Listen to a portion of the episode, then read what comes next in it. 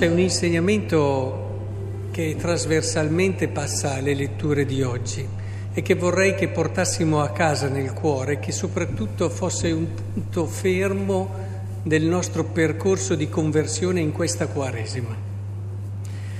E, e questo filo rosso che passa attraverso tutta la liturgia di oggi, eh, possiamo riassumerlo in una frase che vorrei fosse quella che portate a casa, con tutte le conseguenze che diremo, i fondamenti, le giustificazioni, eccetera. E la frase è questa. Non puoi credere in Dio, non puoi credere in Gesù Cristo se non credi nell'uomo. Quindi partiamo di qui, perché saremmo degli illusi se pensassimo di credere in Dio e non credessimo nell'uomo. Sarebbe una fede o illusoria o malata o immatura. E allora cerchiamo davvero di lavorare, tanto oggi ne parliamo un po', ma soprattutto lavorare in questa Quaresima per cercare di cogliere e di entrare in questa fiducia.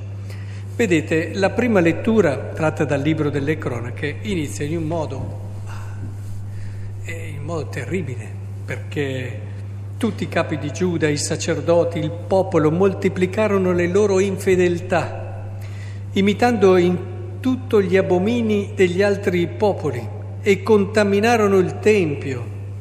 Allora il Signore cosa fa? Eh, certamente manda e si premura di mandare messaggeri per ammonirli perché aveva compassione, ma essi si beffarono dei messaggeri di Dio, disprezzarono le sue parole, schernirono i suoi profeti.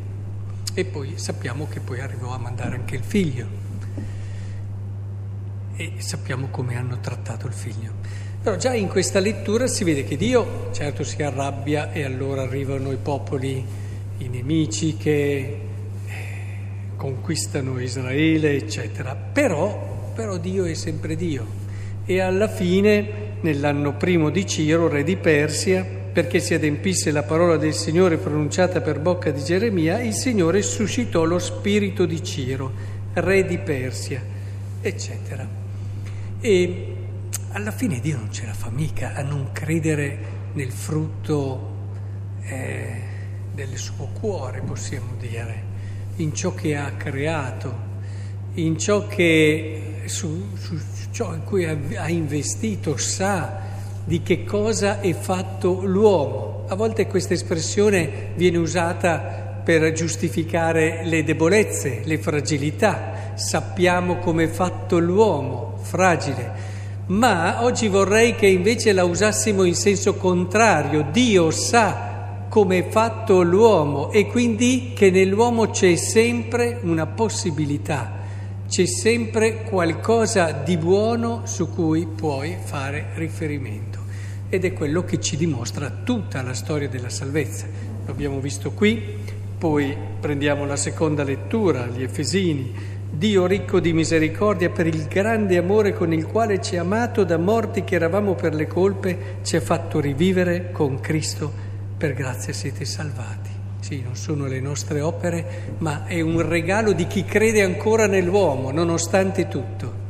È il dono più bello perché donare tuo figlio, e il Vangelo riprende anche questa idea, Dio infatti ha tanto amato il mondo da dare il figlio e sappiamo che non c'è amore più grande di chi dà il figlio perché chiunque crede in lui non vada perduto.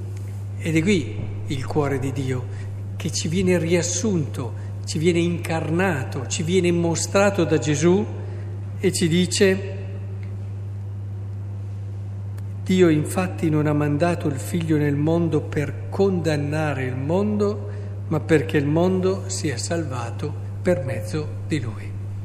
Ecco, credo che sia evidente che Dio non ha smesso di credere nell'uomo, di credere in quella possibilità che c'è, magari lontana, magari sepolta da tante peccati, mediocrità, compromessi, fallimenti, ma c'è, ma c'è.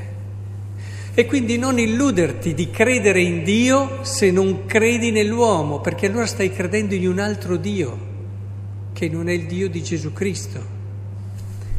E questo sappiamo che ha infinite conseguenze nella vita quotidiana, a partire dai nostri cari, eh, nei quali dobbiamo credere sempre, credere sempre. Piccola parentesi, ad esempio, campo educativo, ho dei figli, eh, se sono troppo addosso ai miei figli, perché io so che cosa va bene, sto credendo in loro? Non credo, eh? A proposito. È giusto dare dei riferimenti, e poi devi avere fiducia e credere in loro. E credere nella possibilità di una storia che magari non è la tua, non è quella che hai sognato tu, ma è sicuramente la storia vera e giusta perché è la loro.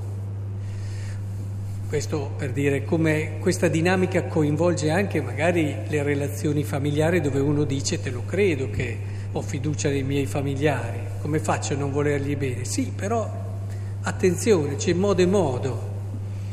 Chi è troppo possessivo ha poca fiducia, chi è troppo invasivo, chi condiziona troppo ha poca fiducia.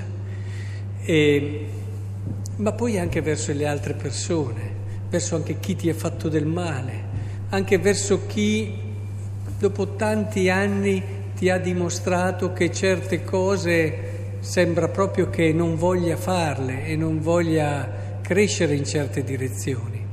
E lì allora ci vuole anche t- tanta conversione, perché probabilmente è anche un modo sbagliato di approccio nostro, che fa sì che non si smuova mai, perché magari spingiamo sempre dalla parte sbagliata e non ce ne rendiamo conto.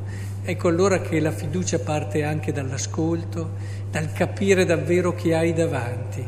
Voi sapete che i giudizi, i pregiudizi, e i condanne le, sono tutte figlie di un non ascolto, di un non ascolto. Tu non hai ascoltato veramente chi è chi ha il, il mistero che hai davanti e di conseguenza prendi una scorciatoia, la scorciatoia più semplice, la scorciatoia più facile che è quella di chiudere su con un giudizio, con un pregiudizio e con tante altre cose.